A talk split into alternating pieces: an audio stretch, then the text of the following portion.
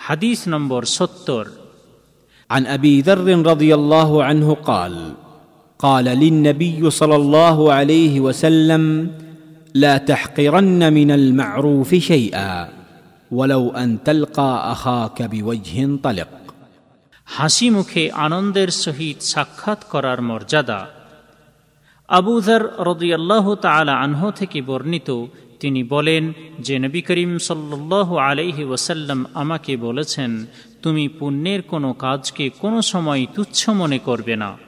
যদি তোমার পক্ষে পুণ্যের কোনো কাজ সম্পাদন করা সম্ভবপর না হয়, তাহলে তুমি কমপক্ষে তোমার মুসলিম ভাইয়ের সঙ্গে হাসি মুখে সাক্ষাৎ করা হতেও বিরত থাকবে না।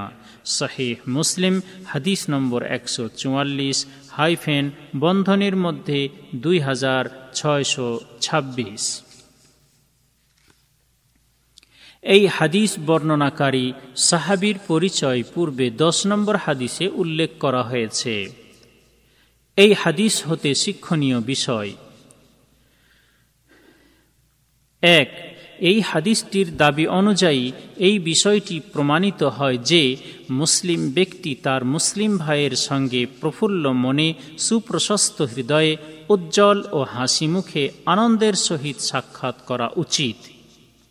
দুই, কোনো মুসলিম ব্যক্তির যদি স্বামী অথবা স্ত্রী থাকে কিংবা তার সন্তান সন্ততি এবং ছাত্র ছাত্রী ও কর্মী বা শ্রমিক থাকে, তাহলে এই হাদিসটির দাবি অনুযায়ী সে যেন তাদের সাথে প্রফুল্ল মনে, উজ্জ্বল ও হাসি মুখে আনন্দের সহিত ভালো আচরণ বজায় রাখে।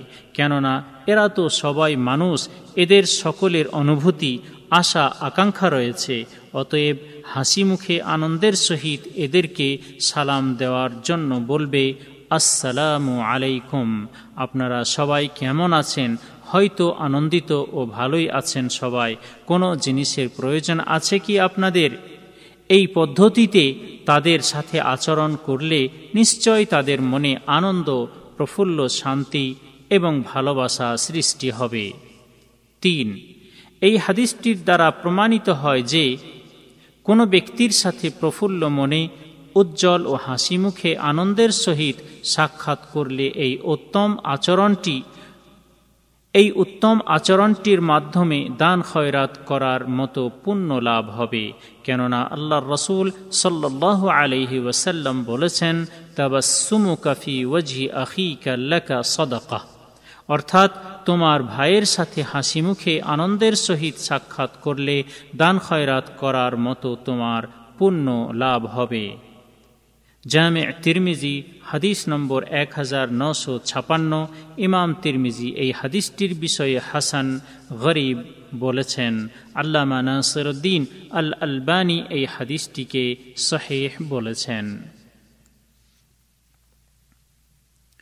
সুতরাং মৃদু হেসে কমলভাবে কথা বলার বিষয়টির মধ্যেও রয়েছে দীপ্তি, সৌন্দর্য, আনন্দ এবং জাঁকজমক। এবং এইগুলির মাধ্যমে মানুষের কাছে প্রেরণ করা হয় প্রেম, প্রীতি, ভালোবাসা, আরাম এবং আনন্দের বার্তা।